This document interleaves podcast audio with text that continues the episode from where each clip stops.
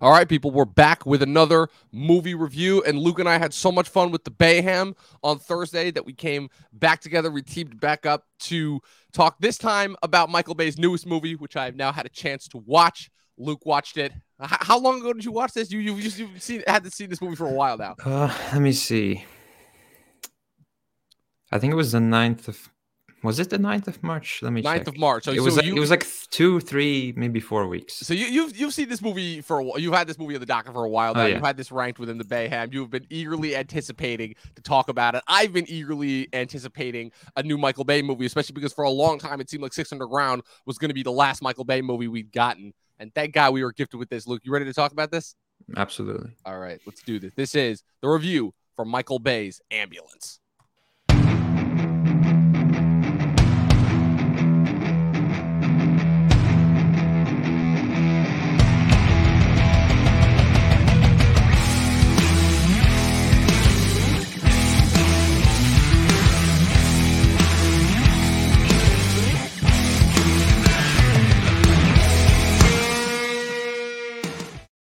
What's going on, everybody? Welcome back to another Talking TV Twitch stream. We are live on this Sunday morning at 11:40 a.m. Eastern Standard Time. It is, however, 6:30. Where my co-host for today, Luke, is Luke of Luk Reviews. Happy to have you back, dude.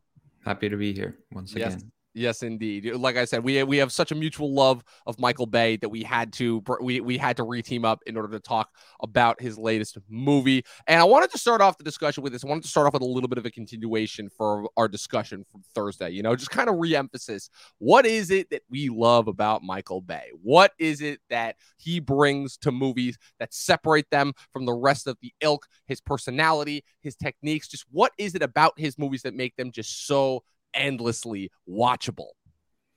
He's one of those big name directors that he he leaves no stone unturned or no no explosion unexploded, you might say. Um, and he just brings this energy to the films. You, you can tell that he loves making them. He loves uh, providing that cinematic experience to people, and and he shoots it for real. I think that's the that's the biggest takeaway. I guess we'll talk about that when we get to the movie.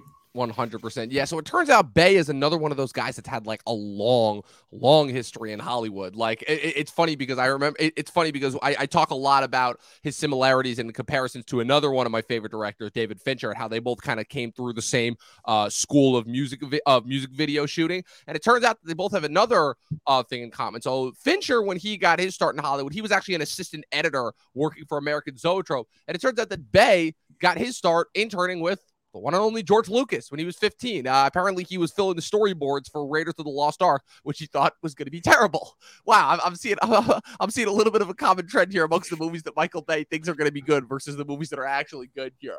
But that's really really fascinating.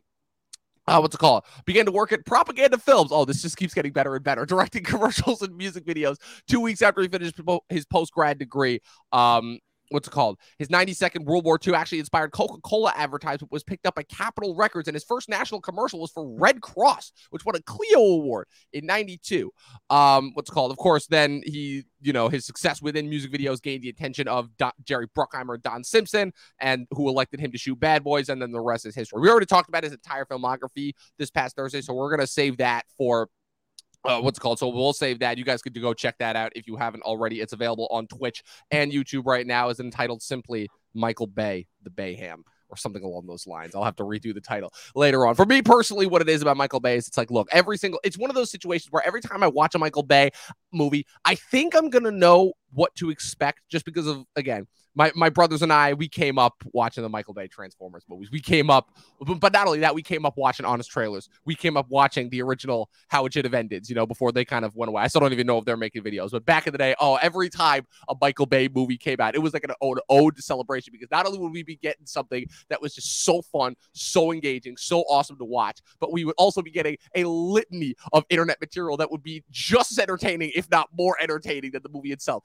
And I know that that's a little bit of a double on top. Uh, that, that's a little bit of a double-edged sword here, considering the fact that Bay's own that the thing that we love about Bay is also the thing that's allowed him to become one of the biggest internet memes for move for um film Twitter for the last like however many years of the internet that we've been on, like 10, 12 years. So it's really interesting. But obviously, as time went on, I got into more of Michael Bay's movies. You know, I watched The Rock, I watched Armageddon, I watched Pain and Gain, and I realized I'm like, no, this guy actually knows what he's doing. This guy actually knows how to make movies. You know, I'm like, again, there's just something about it. Like, he knows how to move a camera, he knows how to keep the audience engaged. Whatever it is that he knows how to construct sequences as part of his stories that even if they don't always work out, damn, you can never take your eyes off it. You can never look away. Like like we were talking about our conversation on Thursday. You can never watch a Michael Bay action sequence and mistake it for somebody else's. Like not once. Like we we I talked decently about the late great Tony Scott. Again, that's a dude who was kind of the Michael Bay before Michael Bay was. He created some of the big, biggest and best action movies of the 80s and 90s. You know, Top Gun, Beverly Hills Cop 2, Days of Thunder, Last Boy Scout, uh, Romance, Crimson Tide, Enemy of the State. And don't get me wrong, Tony Scott definitely had his thing, but it's like Michael Bay just took that style and just ate it up to 11, you know? Absolutely. Um, yeah, like you said about the action, not even just the action, like you can tell like it's a Michael Bay movie just from the angles, the the oversaturation, maybe. Um, he just has so much style to his movies, and you know that's that's what sets uh, directors apart for me. You know, can I can I see what style they are they have in their movies. So most definitely, yeah. I, I, definitely know for a fact that like a lot of my favorite directors, they all have like a very distinct style. Like you're never gonna confuse a Fincher movie with a Coen's movie, with a Spielberg movie, with Tarantino, with Nolan, like all my favorite guys, you know. And I gotta say, Michael Bay, he's one of those guys. You watch his movies, you know exactly who is directing it and who is behind it, you know? So you you can never ever fault it by saying, "Oh, he's ripping off somebody else." You know, he is wholly original in and of himself. Now, as for that original style, that's a different story because because I love to death, but he definitely does get a little bit excessive with this movie. Again, it, it, it's it's funny because I feel like the long running joke about him is that every time he like adds like a new technological development to his movies, he just adds like another thing for people to make memes of him about. You know, whether it's the, the, the low angle shooting or the explosions or the overt patriotism or the frequent product placement. Like that's another thing we forgot to talk about on Thursday. Is just how much it, he seems to be in a race with himself to see how much product placement he could possibly squeeze into each and every one of his movies. I, I still think that probably one of my favorite parts of the critically acclaimed Transformers: Age of Extinction is when he t- is when after they crash their ship into a convenient truckload of Bud Light that has all of the logos post plastered all over the place, and he takes Mark Wahlberg after a guy gets uh, after another noobish looking character that Michael Bay just loves to make fun of too. Michael Bay detests those types of characters with all of his heart, and he always tries to make them as like over the top as possible. And he has Mark Wahlberg come out and slam a Bud Light uh, open on the lid of the Bud Light truck and drink it. it's like, dude, we get it. But now with this new movie, Ambulance, well, I mean, we, we talked about his last movie a little bit, Six Underground you know, and and that being his contribution to Netflix. And like you said, they just they, they gave him all the toys to that one, and that that his big contribution seemed to be sound and just the use of the. Ironically, I don't know now that I know obviously that he interned for Lucas. I don't know if this was like a riff to Lucas and Star Wars or what, but Bay literally used the they literally used the THX um, sound as like an effect in order uh, uh, for, for their magnets that they use in that movie. And in this movie, Ambulance, his latest contribution to the tech is drones. Oh man, oh, he finally yes. di- oh he finally discovered drones, and boy does he use them. I mean, I guess we probably should talk a little bit about the plot, but it's like again, it's a Bay movie. You don't show up to these for the plot. The plot is it's, simple. It's a GTA Five. Pretty chase. much. Pretty Five star chase. Exactly. That's what you need. That's literally all you need to know. Yeah, it's Yahya Abdul Mateen and Jake Gyllenhaal. They are a uh, a duo that you have seen in movies so many different times. Uh, Yahya's character, uh, Will, is desperately in need of $231,000 for his wife's surgery. Uh, he reaches out to his brother. I'm still not quite sure what exactly Jake Gyllenhaal's profession is in this movie. He's I a car trader. He's a car he's trader. Kind of dealer. He's a car trader. Sort. He's an arms dealer. He's an armor truck robber. Uh, let's call him a jack of all trades. I'm like, can we just start with Jake Gyllenhaal real quick? Because yeah, yeah, yeah, the guy that gets into the movie, but Jakey G oh my god. I have not seen an actor go for it this hard in a movie in i don't remember how long. It's absolutely fucking nuts. Like i, I don't know what your relationship with jake gyllenhaal and his movies are but let's just say that in recent years it has become very very apparent for jake gyllenhaal to go over the top in movies you know and that's kind of become his stance. He's almost kind of a in a strange way become reflective of michael bay himself. He's almost become a self-parody of himself you know Well, I haven't really seen most of his indie stuff. You know, I really should, but I think he was born to be in a Michael Bay movie to play the lead angry white man, such as as Mark Wahlberg, uh, Shia LaBeouf, Bruce Willis, and Ben Affleck had played before him. He fills that role perfectly, and he does indeed. He, might be the he might be the best one of all. He like, might be. He so very well might be. Twenty four seven, like. Well, and then, once, you know what? You know what the best part about it is too is that he's not even technically the lead. I mean, yeah, it's a co-lead situation, no. but he's very obviously supporting too. It's it's kind of strange because Michael Bay, you're right, always makes those types of characters the leads in his movie, and this is the first time ever that he's made them a supporting character. You know, because um, I, I think the closest we came before this was possibly Ryan Reynolds in Six Underground, but again, Reynolds is just doing Reynolds. You know, Reynolds that, that that's the thing, and I talked about this on Six Underground. Reynolds is not playing the typical Bay angry white male antagonist, which is why it, it, it feels so um what's it, it, it feels so complete polar opposite to everything that Bay goes for in his movie, even though the action is still awesome. But oh my god, I look look there I, I think there needs to be a special award recognition for overacting because Jake is going for it in this movie in a way that I have not seen from an actor in a while. And it's so crazy to me how Bay pulls this off because on the one hand, he is an absolutely sadistic character who, like, as the and, and, it's crazy too because, like, I'll break this down even a little bit more once we get into the actual like plot semantics of why I don't necessarily think this is the best movie. And it's only, and I'll tell you why. It's because this is the first instance where Bay is very clearly attempting to emulate Michael Mann. Like, it's so beyond obvious from minute one to minute 120 or or or 1 130 whatever whatever the time frame of this movie is because it's like you you you got this very intense very heightened car chase that takes place all over the city right? And it's what's called? It's very clearly going to end badly but it, the dynamic is also around a duo of people. And it's another like i said it's a duo and it's a story technique that you've seen in a ton of movies before where you've got the one guy who's in desperate need of help you know and he's but he's for the most part again he, he'll do some dirty stuff but he's you know he's a he's a down to earth guy. He's a family man. He's a do-gooder. He's only doing what he needs to do for his family but he doesn't want any violence. And then you have the other guy who's just completely unhinged doesn't care is in it for the fun and the thrills and just is is gonna do whatever he needs to do in order to get through to the day. And the the, the amount of shit and connections that Jake Gyllenhaal pulls off in this movie, like we'll, we'll, we'll get into that because, like I said, it's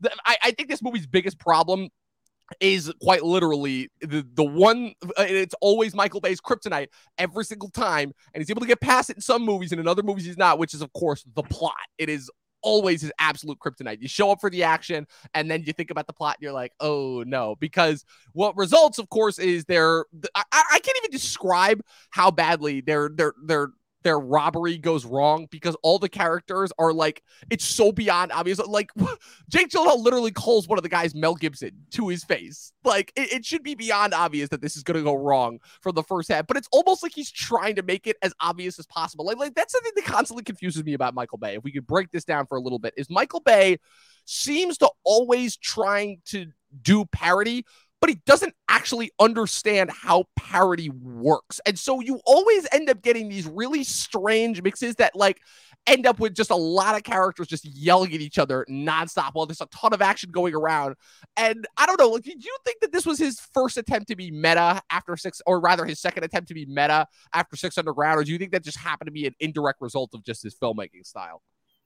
I think maybe he's been in the business so long and maybe he's just kind of does whatever he wants at this point. I mean, he's he's been doing that for a while, but, but with this, it feels like yeah, I'm gonna I'm gonna I'm gonna directly reference Bad Boys. I'm gonna directly reference uh, The Rock. You know, why not? Um, and the yelling and the that that's just in every Bay movie. That's what you come to expect. And by this point, I've watched so many that I just it's like it's like normal to me. Like if they're talking normally, like what's going on? Why why aren't they yelling? Right. Um, and yeah, I guess it is a bit of self parody. Like is self parody or just parody? I'm not sure. But... I'm not quite sure either because like we've been saying for the longest time that Michael Bay has been a victim. Like since Bad Boys 2, that Michael Bay has just become a self parody of himself because it's like the whole thing is that he directed. Right, he directed all those movies for Jerry Bruckheimer in the '90s, but like like the, the way that I categorize it is that you have like the two distinct phases of Michael Bay's career, which is pr- which is um pre Don, Simpson dying and post Don Simpson dying. So famously, Jerry Bruckheimer and Don Simpson are the are the producing duo that did like all the big action movies between the 80s eh, between the uh, late 80s and early 90s like i said they did top gun they did bad boys they did enemy of the state they did con air they did face off um, they did all the they did all of those. And don, don simpson famously one of the craziest producers in hollywood uh, famously did all the drugs in hollywood uh, died i want to say like around like 97 98 so it was like right when armageddon was coming out. I got to check, but I think Armageddon might have been the last movie that he was involved in. And so obviously it's after Bay leaves Bruckheimer after the disaster that is Pearl Harbor, literally and figuratively, that um that he ends up go th- that he kind of devolves into like self-parody territory, which is where, like I say, the Michael Bay that we know kind of comes to play. But I guess the difference being is that between Bad Boys 2 and now is that even in movies like Bad Boys 2 and Transformers, he was never trying to like be in on the joke it's it almost like like he generated the joke with those movies for sure and the internet had a field day. Like i said it contributed to over a decade of incredible internet content for sure. But the difference before is that he was never in on the joke. It was like a tommy wiseau situation. It was hilarious because of just how unaware it seemed like he was of his style. But now it seems like in the age of the internet now that he's like almost become aware of the style and now it seems like he's trying to get in on it. Oh, sorry he's become aware of the joke and he's trying to get in on it but he's still not like again, that's not his wheelhouse. That's not what he's good at. He's not Phil Lord and Chris Miller. You know, he's not like a comedy guy, even though he consistently tries to be funny. You know, one of the we love it, but one of the biggest and most criticized things about his movies are the jokes and the humor. You know, it works. It the way that I categorize it is is is Bay's humor works the most natural when it's in service to the plot and the story. Because, like you said, it's all it's all action. It's all people running around. It's all people yelling. But when it is in service to something like when there's giant robots fighting right above you, or when there's an asteroid about to hit the Earth, or when you've got three muscle-bound dudes that are that have about like two brain cells between all three of them that are trying to extort a millionaire, you know, it's kind of justified. But now I, guess what's so weird about this movie that we're talking about is that you've got essentially like a, a pretty standard action setup where, you know, bank heist gone wrong. Now they're in a 24 7 uh, news cycle chase between with the cops uh you know between them with, with the cops on them while they're taking refuge in this ambulance. And the only thing that's keeping them alive is this is this bleeding out cop that's in the background. And the and so like i said all that is great. And all that like i said it's pulse pounding it's tension filled all the way up until the end but then he cracks a joke. Uh, it's like, oh, it's like Bad Boys. Uh, he's literally as a character. Also, I know you caught the Bad Boys of the Rock references, but did you ca- a character like he literally just rips a name from Armageddon, like like Will Sharp. Yahya Abdul Mateen, that's the name of William Fichtner's character in Armageddon. He straight up just rips. I, I, I, didn't remember. I didn't another remember character's that. name from an early one of his movies. I'm like, I saw that. Like that's that's in the first shot. That's in the first shot, and that was probably the only unintentional reference that he made. Because uh, uh, uh, I mean, I don't know if you directly remembered a name that he used in a, in a character that he put in a movie like thir- almost 30 years ago, but at the same time, it's like, come on, dude. It's like, really? And so I saw that immediately, and I'm like, okay, what are we in for? And then we get to the Jake Gyllenhaal stuff, and I love how too. Bay wastes no time. You know, you you you have the one line from the wife character who he needs a surgery for, who is nothing but a plot device. Like she's barely a character to begin with, and she's like, "Oh, don't go to your brother. You know, he's full of trouble, and he's only gonna get you wrong." And he's like, "Okay." And you think that she's gonna be the wet blanket towards him, and, and that he's gonna like have a little bit more struggle? Nah, he just straight up just leaves her house, and just goes right to his brother's house. And I'm like, "Okay, cool." And I love how too that they just ex- don't don't explain at all how these two are like brothers. They never say, "Oh, he's adopted." Like they make a bunch of jokes about it too. It's like, "Oh, he's adopted." Oh, we just hung out a bunch. It's like, no, none of that. They're just like nah, we're brothers. They never say anything like that. And there's some references to it's like, okay, the fact that they were both taken in by this uh by, by this one gang leader in LA. But yeah, like they, they never reference it. I, I just thought that that was that was pretty funny too. But yeah, I don't know. Like, what, what, what kind of? I guess what, what are your thoughts on that? That was a little bit of a long-winded spiel there. I, I just I don't need a lot. I guess is what I would say. I'm I'm there. Okay, I get it. These these guys have been have known each other since childhood. They're pretty much brothers. You know, okay, let's get let's get the action rolling. I get the point. I get why he's doing it. Um, you know, there's not a lot of depth to it. You know, what what what do we expect? There's, not a lot of depth to these movies anyway. But um, yeah, I guess it just everything worked for me. You know, I, I love a good reference, especially if it's to your own movie. Um, whatever the situation may be, it, it doesn't really take me out of the movie. It's more like, ah, okay, he's gotten to this point now. Yeah. Um, but yeah, I, enjoyed the humor. I laughed a few times, uh, especially when they put the put the AirPods in.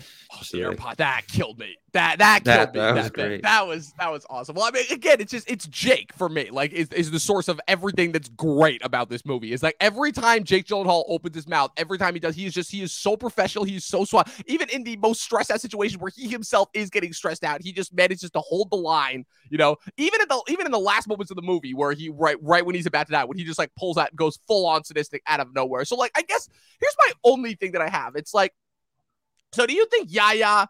Or Will, rather, I should say, was aware. Because here's the problem with Yahya Abdul Mateen. Yahya has been in like already like five gigantic movies, but I feel like he's another one of those actors that nobody knows who he is. Like, even if I tell people, like, oh yeah, he was Black Manta and Aquaman, or he's the new Candyman, or he was Dr. Manhattan and Watchmen, you know, he's already been in like three of the, I feel like the biggest, like, uh, pop culture, IP related things of the last like four to five years, but I still feel like nobody really knows. He was literally just played Bobby Seale in a movie in that came out during the pandemic with Trial of the Chicago Seven, and I still feel like nobody knows who he is. And I'm wondering if part of that is because of his name, and I'm wondering if part of that is just because he hasn't given a performance worthy enough to stand out yet. But I definitely thought that his performance here was really good. This is easily the most grounded like character that he's played yet. But I, I, I don't know. Like my, my whole thing is I'm like, look, if it's if it's not Jake or this guy, I'm not really involved. Although I will say the rest of the supporting cast that he puts together is rather surprising because it's a it's a another bunch of like character actors as you can tell. But like they had a decent amount of people like Garrett Dillahunt, uh, Jackson White, Moses Ingram as the wife. Uh, I think they had um it's all like the little like you know the bit players that they had in there playing the uh, you know the drug runners and stuff. I thought that was actually really cool, but. I don't know. I felt like there were some moments where the plot, uh, uh, ironically enough, the plot kind of just slows down and it becomes a lifetime movie. I don't know. There, there were definitely points that where it felt like that. Like certain of the moments at the end where it's like, okay, we're, we're gonna get you to safety and all that, and it's like, and we're all gonna help him out together. I, I thought that was a little bit. It's like, okay, like let, let, let's pump the brakes here. Like again, we know Michael Bay. He is in tremendous servitude to the troops and all. He, he, you know, he wants to show them respect every time he can. And it was very, very deliberate that he made the choice for his main character to be a war veteran who was not getting the proper benefits that he was that he probably deserved from the government. Again, but that, that's nothing new. Michael Bay's been doing that since the beginning of his career, since The Rock. But now he, ironically enough, I thought that I'm like, wow, it's crazy how Michael Bay's been putting this in movies for like 30 years now, and it's arguably more relevant now than it ever has been before. I just thought that that was an interesting little tidbit here, but so. I guess let's move it into this next point of topic, which is so you are a huge, huge avid fan of this movie. You know, we talked a little bit about the performances, we talked a little bit about the action. You are a huge, huge avid fan of this movie. I think you only had this ranked at like your number two or something like that. it's my number two. I think on the rewatch it it may drop below Armageddon, but it was it may even jump up above The Rock. But I don't I don't think that's gonna happen. But So talk about but, that when- but whenever I can, I do rewatch it. Yeah, because my because I think I only ranked it um what's it called? Let me see here. Um I only ranked it at nine, I think, out of it. I ranked it right in between 13 hours and six underground, I thought. I think it's better than the Transformers, than the two Transformers, the three bad Transformer sequels. It's better than Pearl Harbor. It's better than The Island. It's definitely better than Six Underground. Although Six Underground, I think, strangely enough, was more cohesive at certain points, while this felt a little bit more grounded, I guess, is probably why I had it above. But there were just too many moments in here for me personally where it felt like the plot was slowing a little bit, uh, slowing a little bit down. They were getting a little bit too stupid. They were getting a little bit too ridiculous. Like, I'm sorry, but the, the whole scene with with the Mexicans at the end, I thought was just a little bit much. I'm like, okay, I get it. Like, this is getting a little bit obvious here.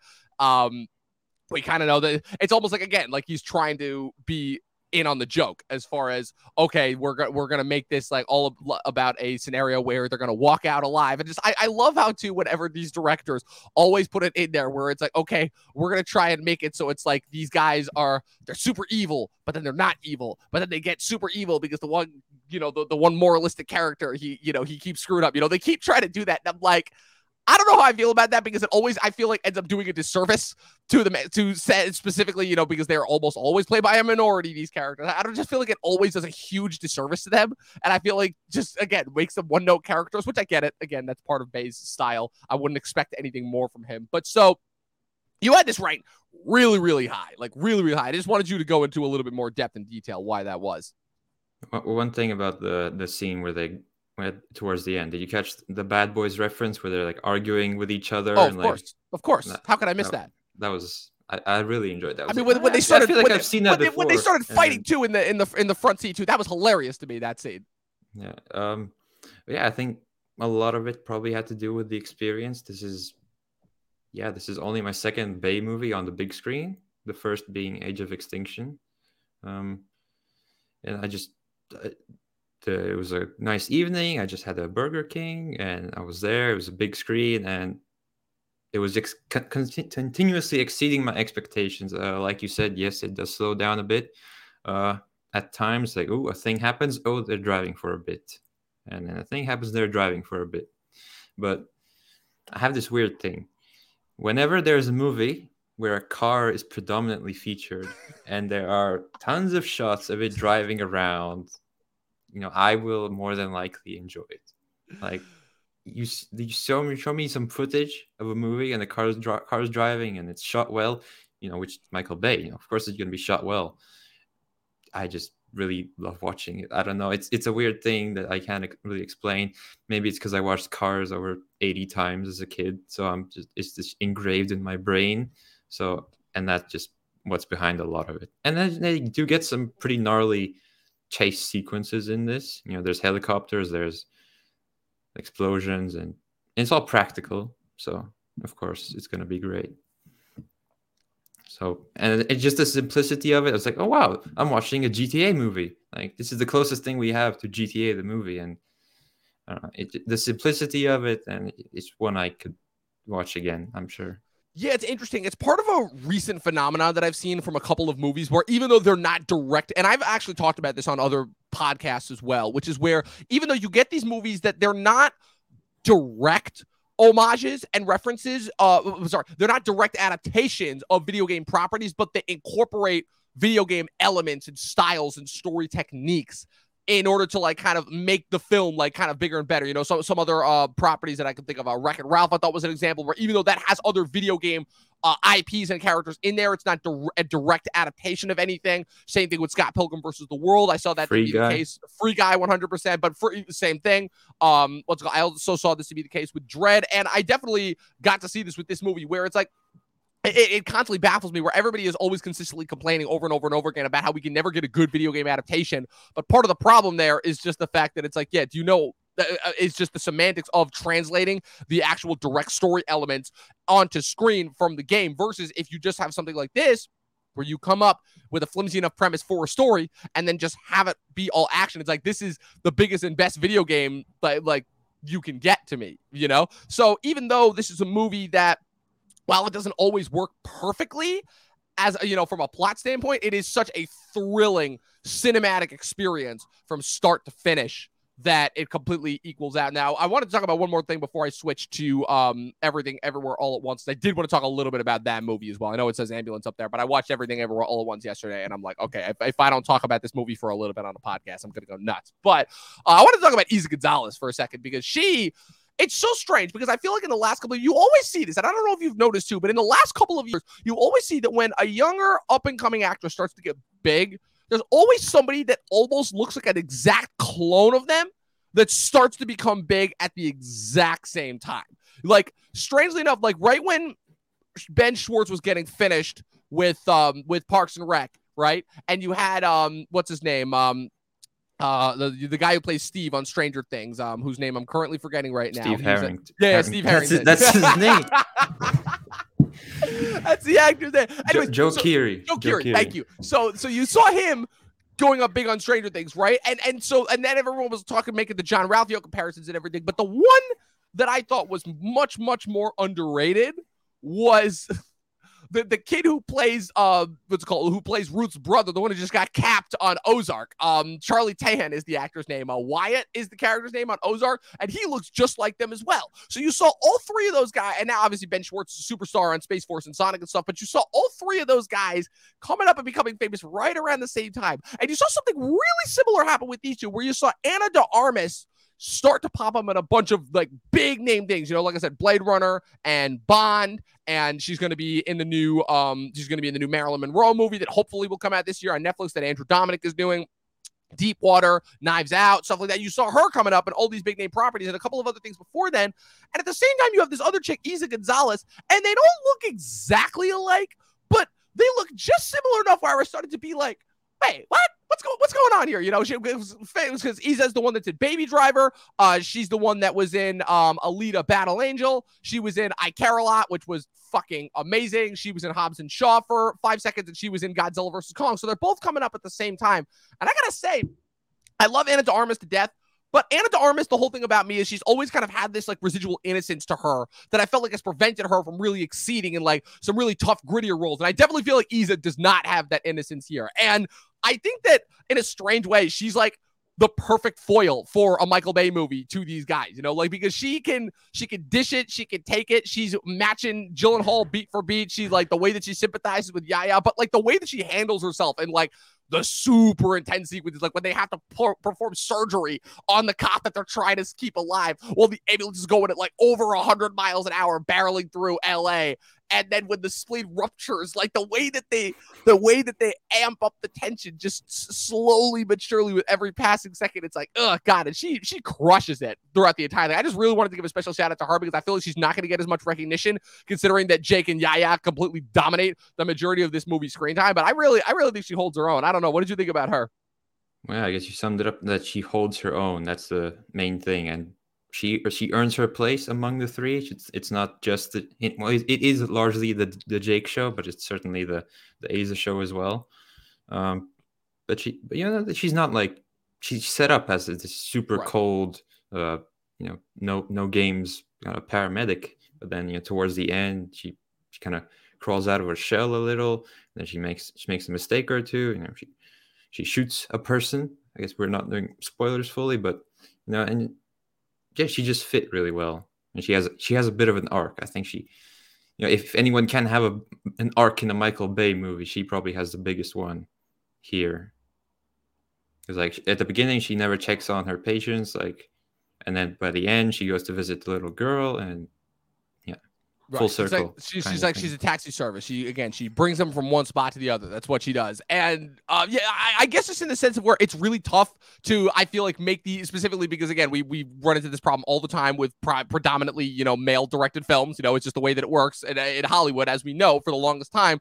And it's just I find it that a, a lot of the times it's like people have a difficult time making these types of characters work and not just be like emotionally stiff like damsels in distress. And I gotta say, both Bay and her do an incredible job of of making that character work. Like I really, really like the way that they establish her. I personally think she's because her establishment, they don't like kind of rush through it with Yahya and Jake, where they're like, okay, you're already kind of familiar with these guys. You just want to see these guys together. We're not going to really establish it that well. But uh, with her, it's like that. We, we spend like a decent amount of time with her when, you know, when she's on that first paramedic run. They do a good job of establishing her dynamic with her partner that she's driving with. The scene with the little girl in the beginning was absolutely harrowing. I was, when I saw the way that like they cut to like the metal thing, like sticking out of her stomach, I was like, oh God. I'm like, God damn it. The, the, the way that they spent time with her and the way that they kind of like um, you know, again, passed her off and showed her like immediately transitioning. I thought it was like really surprisingly well done. And I'm like, oh my God, this is like an actually pretty damn compelling arc. And I, obviously, she's kind of the one, she kind of becomes the one that I'm rooting for at the end. Because look, at the end of the day, yeah, Yahya, of course, is the more sympathetic one of the two, but like, he still got himself into it. You know, what he should, he, like, he's not an idiot. He knows what his brother was capable of growing up. So like this is definitely much more so on him than anything else. And it's like I, I love I love just like how he acts surprised when it's like uh, when his brother's like, yeah, everything's gonna be great, everything's gonna be great, as they've got like literally every cop in LA chasing them for like the entire day. Also another underrated aspect of this of this movie too. This is another one of those takes place all in one day movies that I find are not happening as often now, and I, I miss those types of movies. I miss those.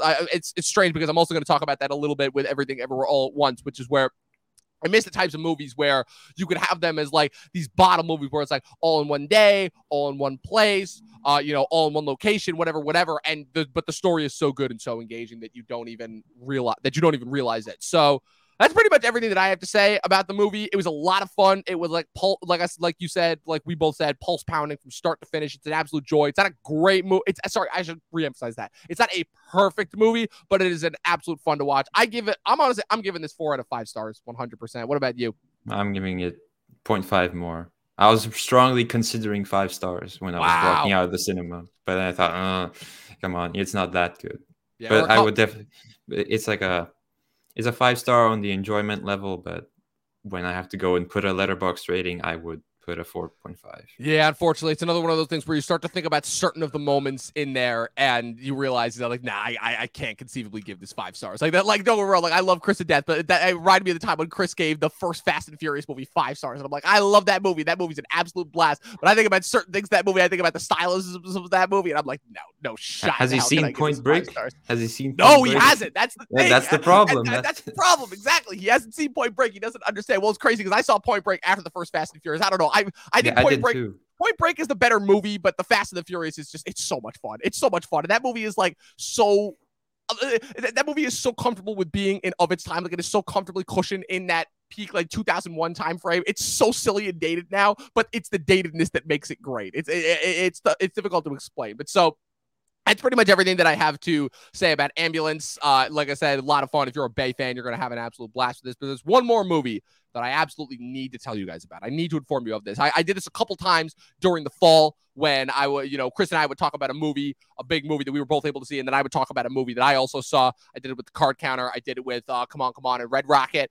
Uh, but now I have to give a shout out because A24, Luke, I thought that A24 was done. I really did. I thought the pandemic was had finished it. I thought that we were done getting some good A24 movies. We got some good A24 movies last year. You know, we got Red Rocket, we got Come On, Come On, we got The Green Knight, we got some good ones. But for the most part, I thought we were done with getting some quality A24 movies. But my investment in the Daniels that I held over since 2016 with Swiss Army Man. I missed their movie that they did back in 2019, The Death of Dick Long. I will be getting around to it. But the Daniels, who, if you guys are not familiar with, are a pair of Asian directors. They refer to themselves as the Daniels because it's both their first names. Their names are Daniel Kwan and Dan Scheinert.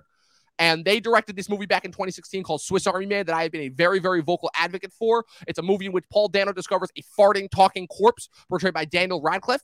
And the, together, the two of them go on a journey throughout the woods and they bond over lost loves and friendships and stuff like that. And they, the, these two guys are capable of putting together movies with the most bafflingly ridiculous premises and still somehow manage to make it feel really heartfelt and really enjoyable. And now they have put together a movie that is called Everything Everywhere All at Once, in which Michelle that stars Michelle Yeoh as a woman who is the head of a Chinese household who is attempting to um, deal with their family's tax issues for their failing laundromat.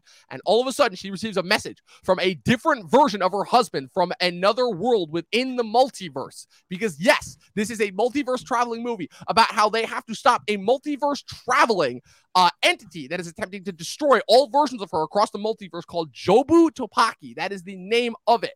And the movie proceeds to go into I, I don't even know how to describe it from like a structural standpoint, but essentially what she has to do is she has to literally bounce across multiple different iterations of herself across the entire multiverse in order to essentially hijack other variations of herself and skills that she has, like kung fu fighting skills and stuff like that, in order to take down this entity. But of course, that only ends up being a presentation for the real problems, the internal problems, such as, of course, where she's having, you know, she doesn't have the best relationship with her. She had a horrible relationship with her dad. She's not having the best relationship with her husband. Her daughter, obviously, is a teen rebel. She she feels like she's she needs to fill back in all the holes that she's missing in his life. The performances are tremendous. The action is so silly and so fun. The multiverse shenanigans are it's it's gets a little bit headache inducing, but it's just enough to keep you completely invested all the way through. This is for me easily. Not only is this the best film that I've seen of the year, but this is 100 1000% I will say I was just trying to figure out which term to put in there. This is 1000% the best movie that I have seen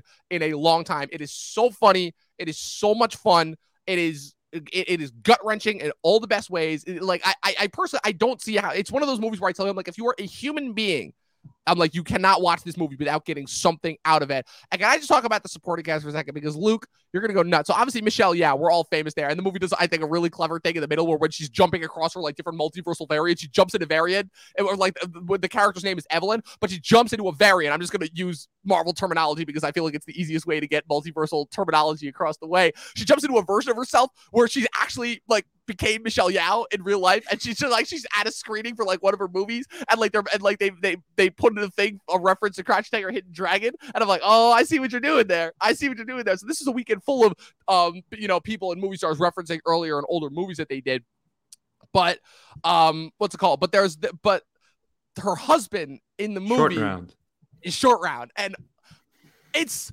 nuts. It's absolutely nuts because I, I gotta break this down. So her husband is Ke Huy Quan, who, if people are not familiar with it, is short round from Indiana Jones and the Temple of Doom and uh Data from the Goonies. Again, very, very big up and coming, you know, huge child actor from the 80s. And now he's unrecognizable because now the dude's 51. He looks just like Jackie Chan. It's fucking nuts. They had they even have him like doing Jackie Chan stunts in the Jackie Chan esque stunts and fight sequences in the movie. And it's like, so wait, was he always supposed to become the next Jackie Chan? We just got it delayed by like 30, 40 years because it's nuts. But then when you hear him talk, you still hear short round talking. It's the strangest thing ever. Like you still like obviously, you know, he's 51 now, but it's like you still hear short round in a strange way. And this movie, like like I said, there's a reason why I love these guys, these directors, because these directors they are like the last indie directors in Hollywood, it feels like, that actually know how to be fun and creative with a movie. Because oh my god, the shenanigans that they get up to in this movie. So like, there's a, there'll be a sequence, and also I'd like to add too the reason why I said this also like plays into the whole taking place in one setting because all the multiversal shenanigans, all the fights that they do, they never leave the IRS building. They go into the IRS building in, in like at like the 15 20 minute mark whatever whenever the end of the first act is supposed to be and they do not leave for the entirety of that. Like, yeah, they jump into other universes or whatever, but like their physical bodies as they are never leave that IRS building. And I was noticing that throughout, but it wasn't bothering me. But I was like, oh my God, this is insane. And so they end up doing this thing where in order to try and break down a little bit of the plot semantics, she ends up getting contacted, like I said, by another variation of her husband from this universe called the Alpha Universe, which is where also the multiversal variant that is evil is also originated from. And so the, he's jumping back and forth between his own universe and then their universe. So you got Short Round, who's just literally like snapping back and forth between being her regular husband and like this awesome variation badass of her husband, right? And then next thing you know, you have her dad, who is played by Hong Kong legend actor James Hong, who I still am not quite sure how he's even still alive. This guy, but they they have him, and he just comes in, and once his multiversal variant jumps into her body, he start he flies in in a fucking rocket wheelchair in the most cartoony looking effect ever. And th- again, you you got th- th- she's facing like every different person, and so the whole because the whole thing that triggers their ability to like jump between multiverses is the person has to do something really strange and baffling, and so you'll just get all these people just doing all this nonsensical stuff like sniffing salt or humping a lamp or doing some dumb shit like that. And then they hit the two like earphones, the like the two Bluetooth things that they have, and you just see their heads snap back before they before they snap back to reality. It's nuts. It's absolutely nuts. This movie. I I the, the way that I broke it down for people, and I'm like, I don't want to spoil the stunts, but what I got probably one of the hardest things that I've ever laughed. Where you have Jenny Slate in the movie as this like typical like you know like a you know spoiled rich privileged white girl and at first i'm thinking like oh no where is this going to go but halfway through the movie when you have her multi- multiversal variant attacking michelle yeoh she literally starts swinging around her dog as a fucking nunchuck thing. It is the funniest thing I have seen in a movie in years. It is unbelievable. I, I am 100% giving this movie a five stars. I could not recommend this movie enough to more people if I tried. Please, if this movie is playing in a theater near you, I cannot emphasize emphasize this enough. Go and watch everything everywhere all at once. This truly is one of those special movies. So, with that being said, that was my 20 minute long spiel on everything everywhere all at once. And of course, myself and Luke, we had an absolute blast reviewing Ambulance. Luke, where can the good people follow you on the interwebs? You can find me at Luk underscore reviews on the Instagram. You can check out my full Michael Bay ranking there. Um, some people don't agree with me, but yeah, that's that's what it is. Um, but yeah, that's pretty much it. Thanks for having me on once again. Of course, at Luk Reviews across Instagram. Follow myself at Movie Nerd Reviews across all social media platforms. Follow the Talking TV podcast across all social media platforms at official Talking TV podcast. Be sure to also click the subscribe button if you haven't on our YouTube channel. Be sure to also follow us on this Twitch stream that we have going on right now. Thanks everybody who was able to join us this morning.